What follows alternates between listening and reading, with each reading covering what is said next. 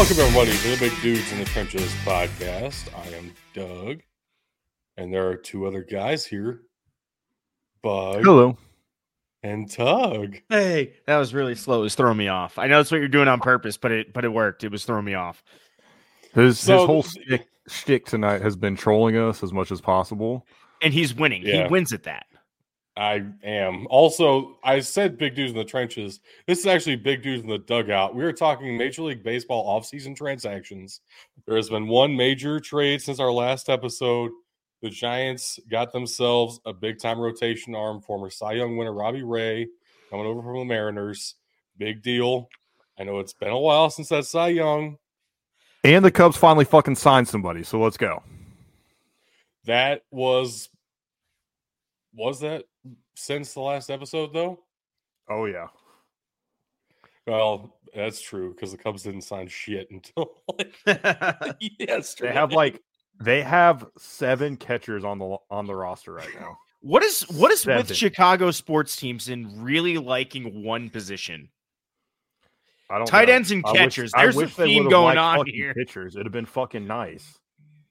Hey, and don't talk shit. All right, they won a World you Series with three catchers on the forty-man roster. Did you is not catch seven. that though? That I- was that was that was one of the greatest tug bits of all time, I- and you yes, just glossed it would, over it. It would have been better if I hadn't already thought the same thing. I was like, it's like the fucking Bears with fucking tight ends. Like I thought the second I saw it, that was the no, first no, no. thing I He thought. That's missed not- the joke. He missed the joke. They're Tight tight ends ends and and catchers. catchers, man.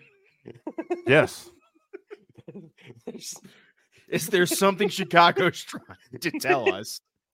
Probably. Have you been to that part of Chicago? I they drove like getting it beaned. Uh, before rush hour. Uh, all right, so it's not we're not a baseball podcast. Uh, we That's are a hockey podcast. Big dudes on the blue line. Edmonton Oilers, Chicago Blackhawks in the first period tonight. Let's go. Uh, the big storyline. Who is who cares? Connor Connor Bedard's. Bedard. Yep, he's out for like six to eight weeks. It's unfortunate. Broke Make it five jaw. weeks. He's going to come back with the with the fucking uh, fishbowl on. Yep. But I will say, Jason Dickinson with an unassisted goal in the first period opened up the goal scoring. Very exciting. And then, uh, I mean, of course, Edmonton you had can- to come back. You can see it behind me. I've had Blackhawk stuff behind me since our first episode. Since I've been here.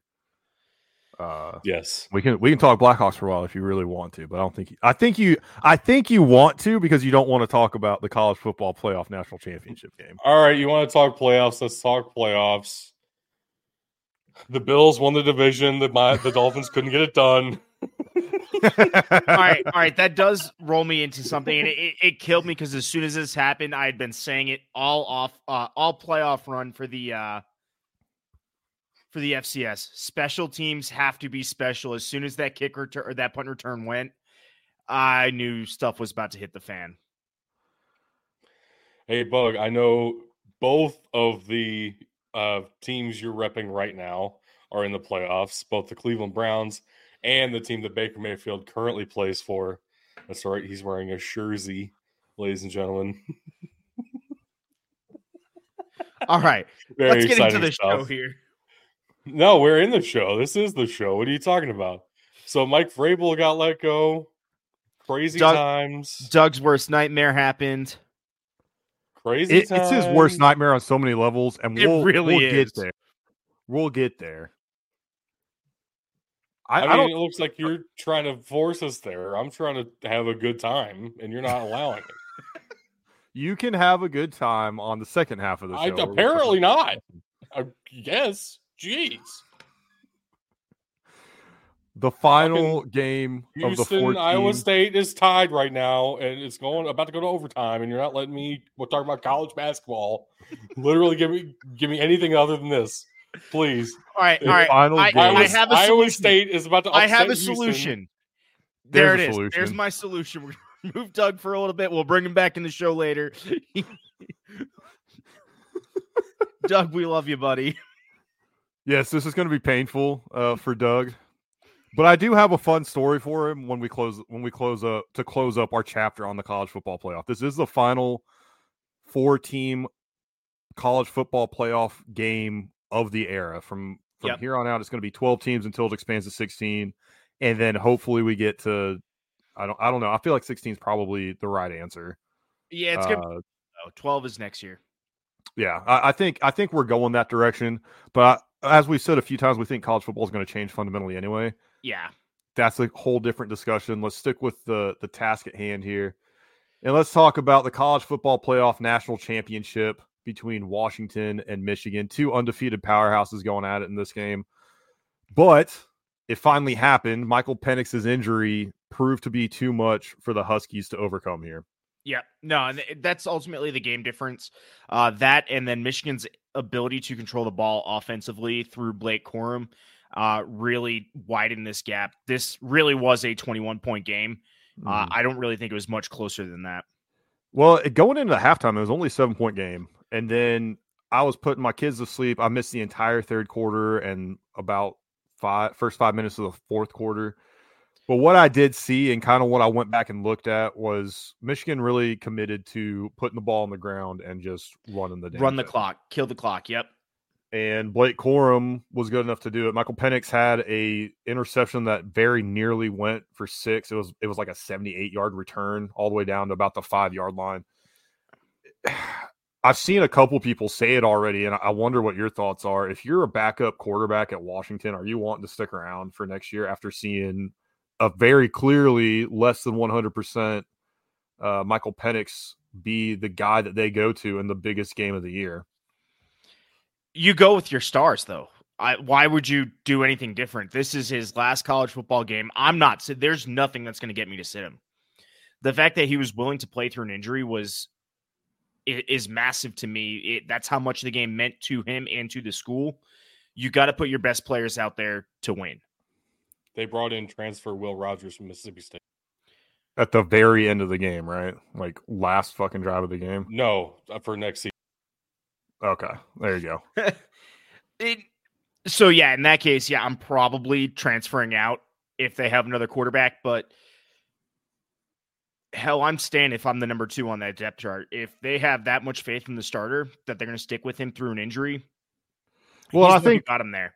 I think the bigger thing, the bigger thing here too is they were able to get a little something going against Texas, make it a game when it was out of reach. That was Texas's game, Yeah, and then they made it a game, and the defense was able to bail them out at the end there.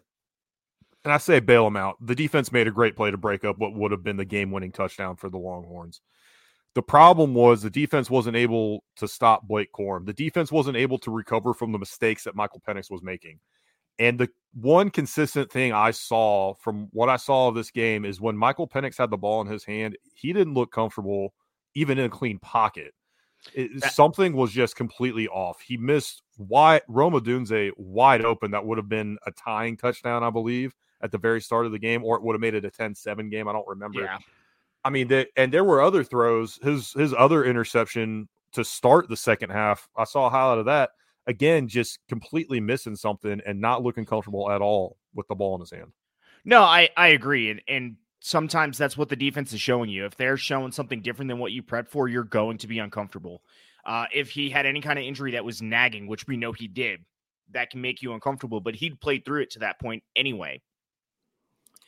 Um, so that that's a tough one.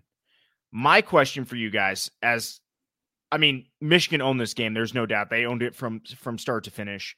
Um, my question for you, and if Doug wants to pop in, he's more than welcome to.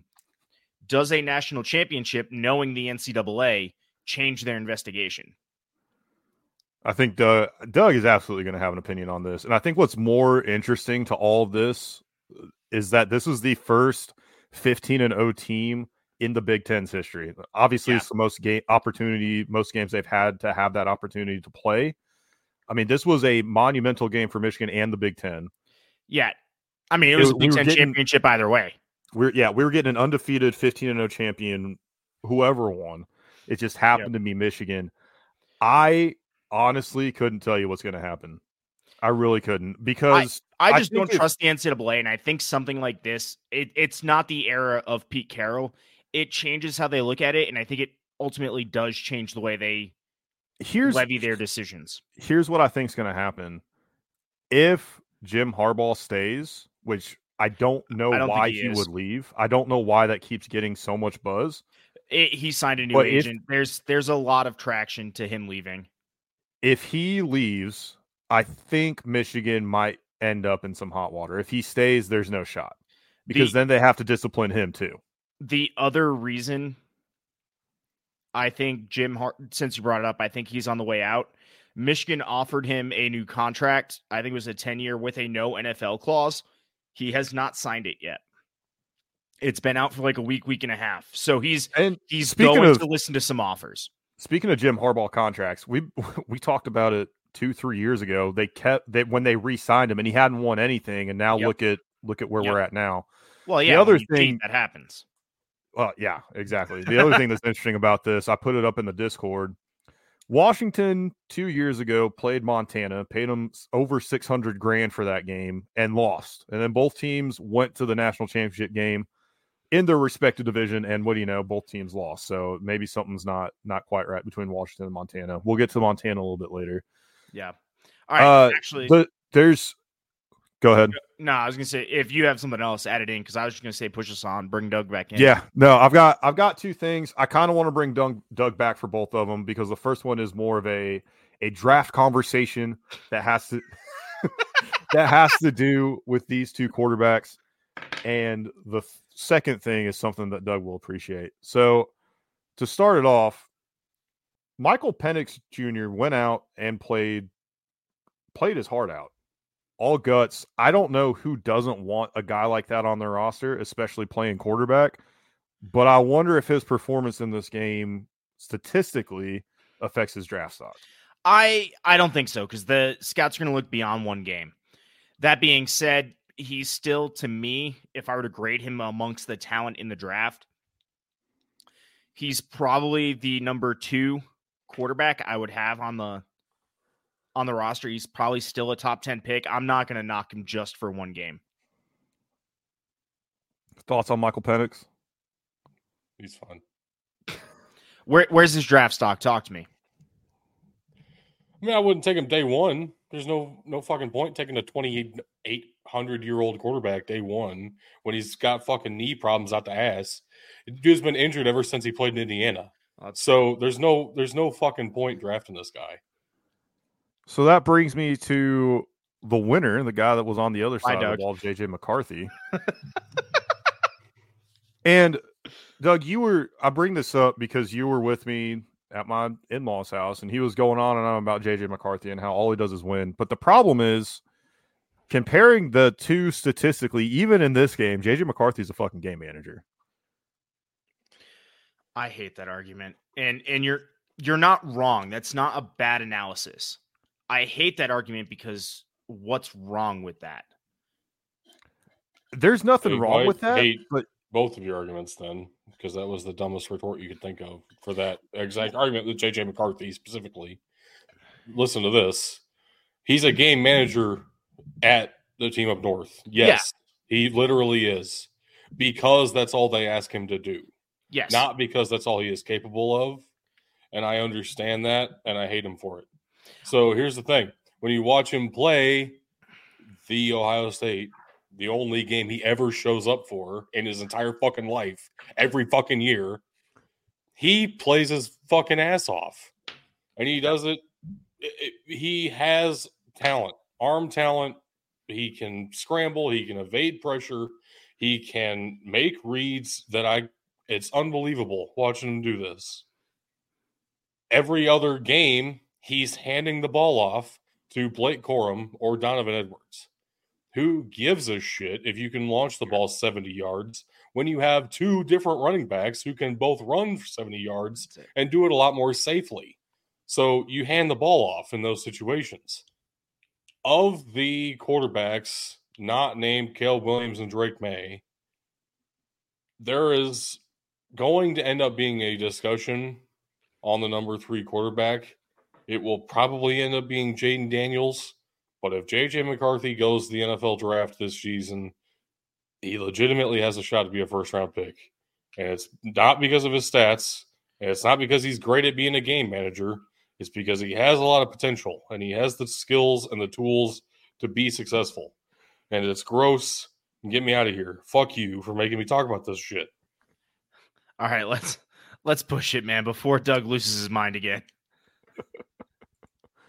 I'm not even going to bring up the last thing. That was that was worth it. Doug, I'll let you take it away here for the FCS championship game.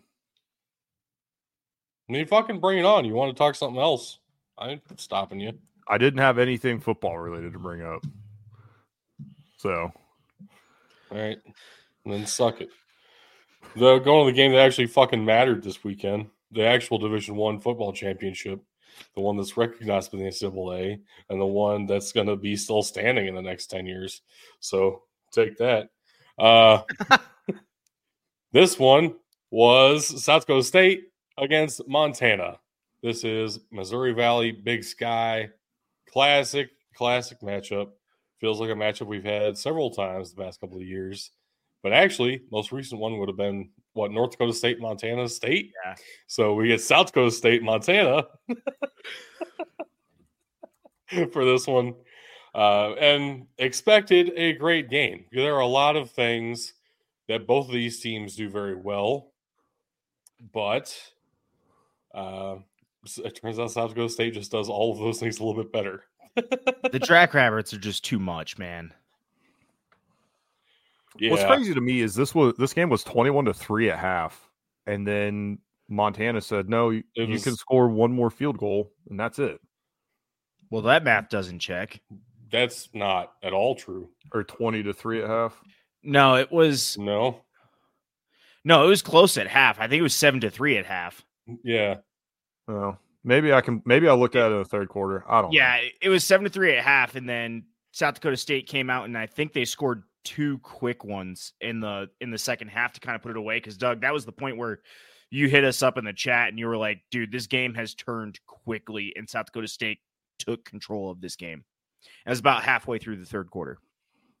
Well, really, it was at the second touchdown, which was there was about two minutes left in the third quarter when a touchdown happened. But then Montana fumbled the ball away, and that's when I said the game's over. And then they kicked a field goal, and that was the last score of the game. Was still in the third quarter. So, uh, yeah, it's there was absolutely nothing Montana could do offensively. Yeah. After that, after halftime, even in the first half, they were very limited. They did get a field goal up, obviously, but I don't know that there was much else.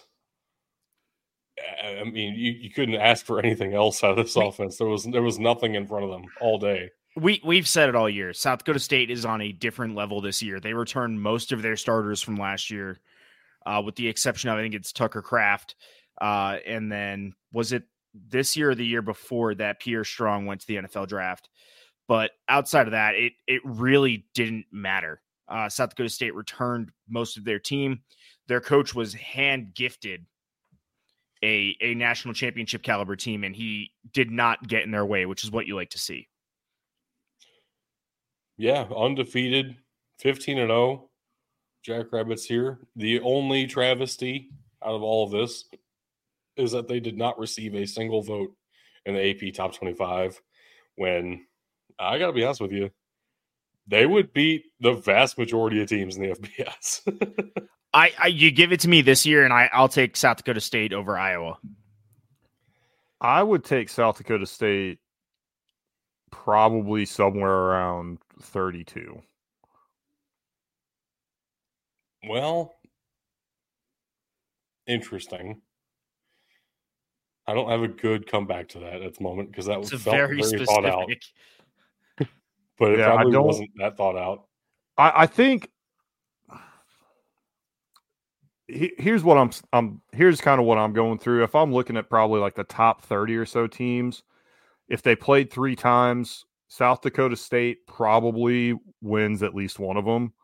You start getting into the mid 30s, that's where they start getting two two out of three. You start getting in like past the 50th best team at the FBS level, they're winning all three of those games. Here's the thing look at the bottom of the top 25, the final eight people. Um, I would probably taking South Dakota State over SMU. I'm calling it about even with Kansas It's about even with Iowa, and I would take South Dakota State over Liberty twenty four times out of twenty four. Yeah. Yeah, that's true. So the fact that they didn't get ranked compared to those teams, sure, I'm going to pick Clemson over South Dakota State this year, even though this was a quote unquote down year for Clemson. I, I'm not asking to put them in the top 10. I'm asking to put them, you know, that they're a better team than Liberty. I mean, Give on. them some votes. yeah. There's there's some there's some bad teams in this top 25. I did I did not expect a couple of these teams to be in here. Honestly, I hadn't looked at it because let's be real, who gives a shit about this final ranking? It's a, about as Right. pointless as the first ranking. Yep. Right. But yeah, I I would have to agree with you. They they would absolutely beat Liberty, probably beating Iowa, probably beating SMU.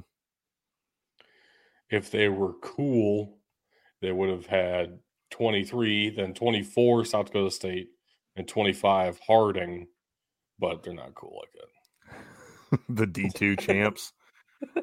Hell yeah. hey, you beat But- Colorado School of Mines, you get votes in the top 25.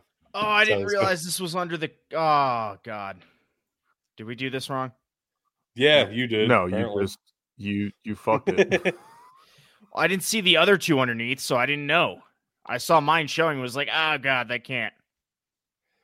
yeah, that's you're bad.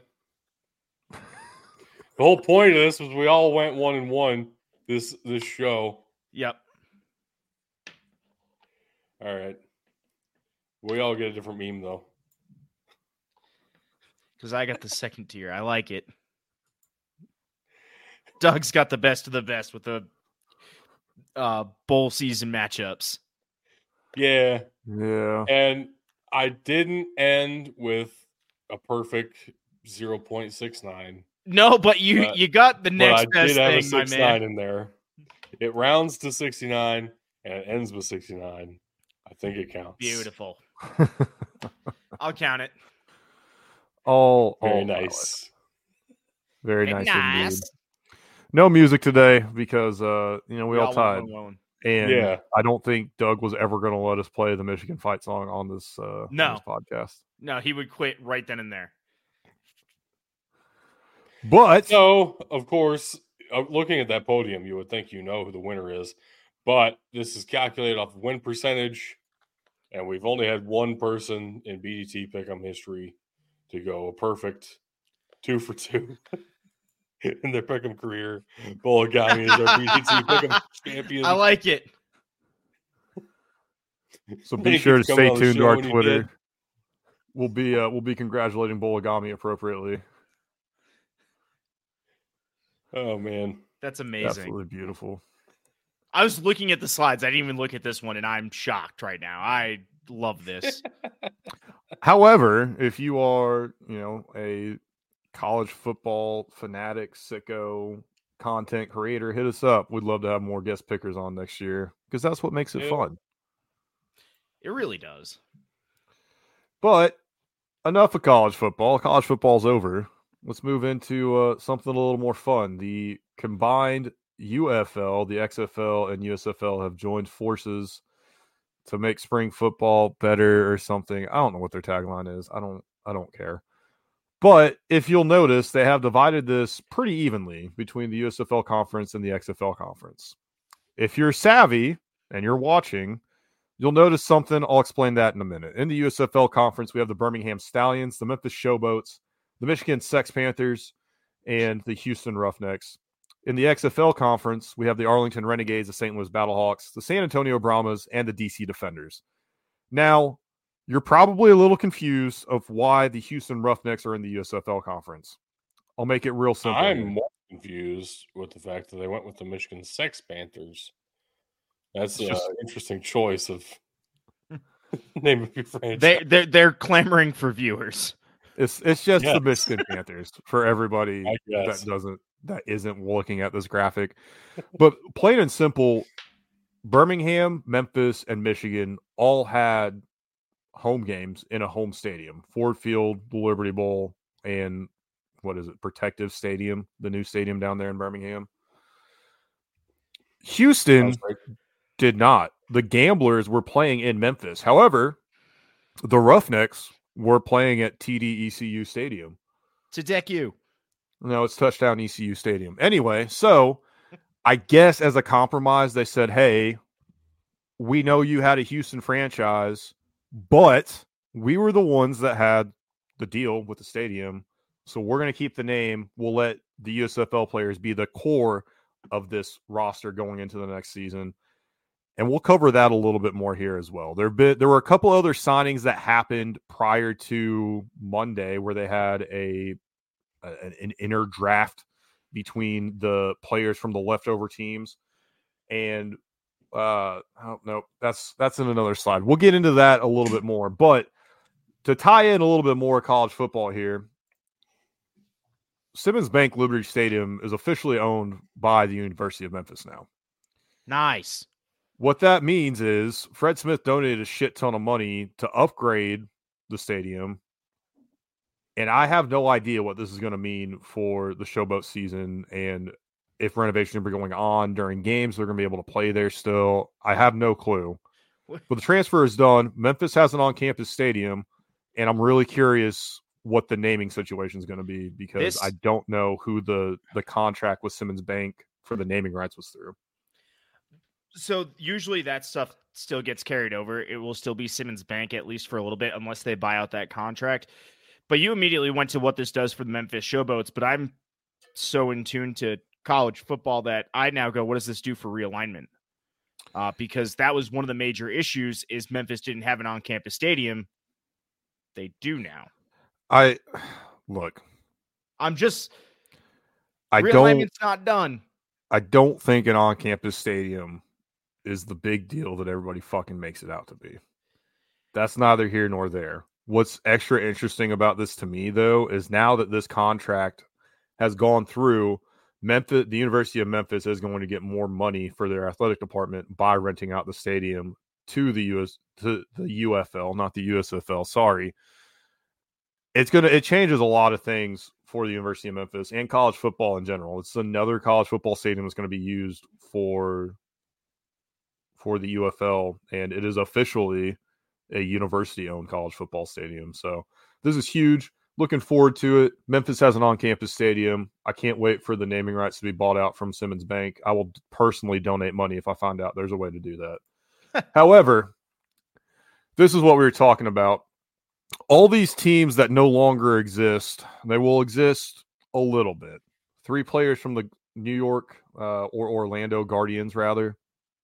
14 from the Seattle Sea Dragons, 32 from the Houston Roughnecks, seven from the Vipers, 18 from the Philadelphia Stars, nine from the Pittsburgh Maulers. I wonder if that dude that just signed with the Maulers a couple of weeks ago was one of them. 24 from the New Orleans Breakers and 20 from the New Jersey Generals. Teams drafted. Yeah, of course, these were the teams with the most players drafted in the USFL and XFL dispersal drafts. These were the only other teams available. It is kind of weird and interesting to me that the gamblers are basically completely erased from this. Nobody's really, if you don't know, you don't know essentially is what's going on here.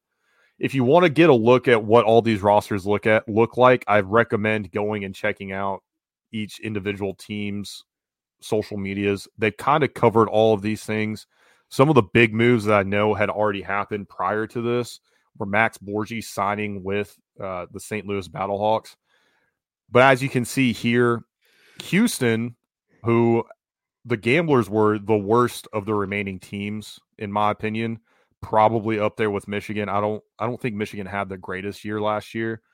It makes sense that they were able to get nine, the most former USFL or XFL uh all USFL XF, all XFL team players added to their team.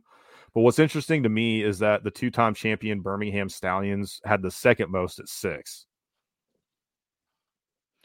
all about the draft, man. If you know who you're going after. Well, this wasn't even this wasn't even the the big draft. They still got another draft coming up to get more players into the league. This was simply going yeah. with anybody that was under a contract. Do you want them on your roster this year? No, it, it doesn't. Like I said, it comes down to the GM and how they're actually picking their team. Or in this case, I think it's just the coaches. I don't know if they have full up GMs. It's the coaches. like eh, they're picking the guys that match their team. So if I have a dude that matches my scheme better, even if he's not all USFL or all XFL, I'm going to go take the guy that matches my scheme. Meanwhile, the XFL champion Arlington Renegades had three, the least amount, which is more like what you would expect to see here, despite the fact that I think DC and St. Louis were better teams throughout the regular season. All in all, that's not the right button. All in all, I'm incredibly excited for the upcoming uh, USFL XFL season here.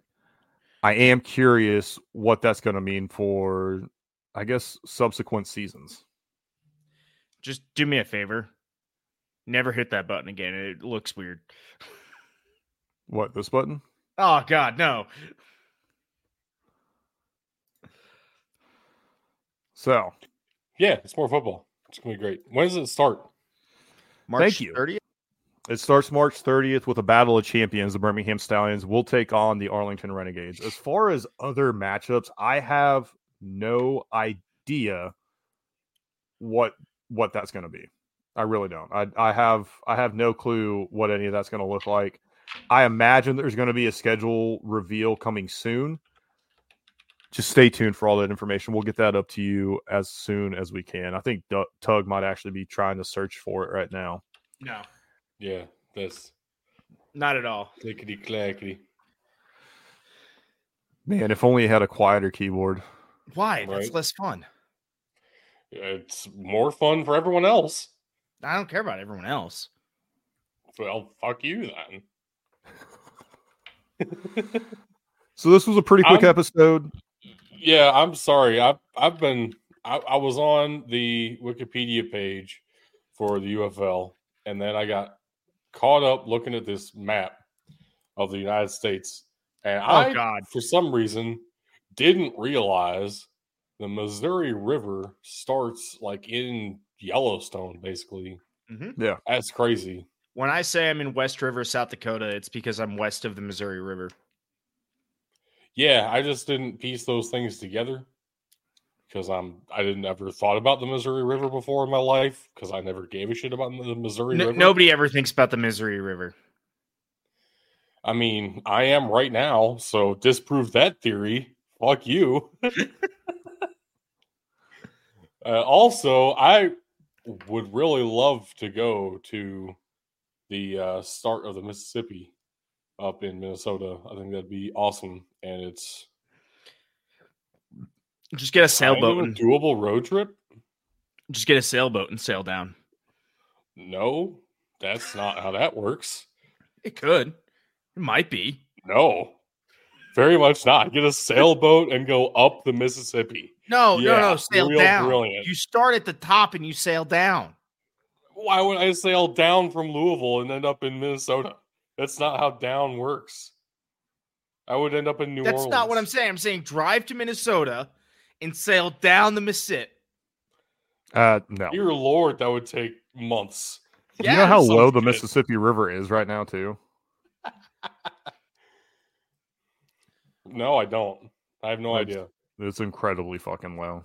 I guess you don't. I guess you didn't have a ton of experience driving across the river all the goddamn time. Mm, I have experience driving across one river. It's called the Ohio River, and uh, it's usually deep enough under Cincinnati Bridge Oh. that I So- don't notice how high or low it is. So to because Ben's that point, little that little canyon is deep. So to Ben's point, on October 11th, it was reported Mississippi River dropped to historic lows, 11 and a half feet at the city of Memphis. Yeah, and it didn't look too much better when we were just there. That's that's really sad for you, Tug. I know how much you would love it to have more feet. I was really confused where that was going. Speaking of feet, we were watching the. My wife and I were watching the Barbie movie. I don't like that where this is first like going. thirty minutes of that movie, you would lose your fucking mind. You and Doug know, knows what I'm talking about too.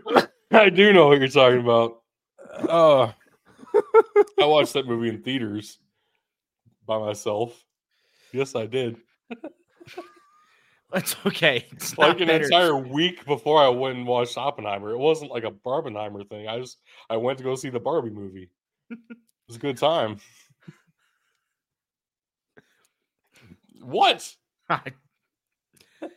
Just glad we're friends, my man. I also all right. So this was another thing I was looking at. I ended up following the Ohio River all the way up into Pittsburgh, and like I knew generally that the Ohio River like went through Pittsburgh. I didn't know it, it really was, you know, both the Allegheny and the whatever the fuck this is. The I can't pronounce that shit. Monongahela River. The, And they oh just yeah, come the. Monongahela. Sure. And they come together, and that's just we start calling it the Ohio now. Yeah, that's Like- why it's that's why it was called Three River Stadium. Oh, I understand the concept of that. I've just never like looked at it on a map, and it just feels really underwhelming. Just how it just All right, all right. Before rivers come together, and now we're going to call it a different river. before I read links, I want to shout out Doug's new uh new podcast. He's gonna start it on river geography here. Floating with Apparently, there's a lot I didn't know. Floating with Big Doug. You can find it wherever podcasts are found. Before before you do read links too, I do want to say that if you just go and search UFL on like if you get like on X on Twitter, if you search UFL, you're gonna find something about a free to play football, as in soccer game. That is at UFL game is the only UFL account that I was able to find, and it is it has absolutely nothing to do with the real football. It all it's all this UFL soccer game bullshit. So just keep going to the teams directly, the XFL and the USFL. That's that's going to be your best bet if you want to freelance and find your own information on your on your own. Uh, otherwise, like this, I feel like they did not think out a merger as much as maybe they should have. They they did what they've done for the past few years with the spring leagues. They're they're rushing it.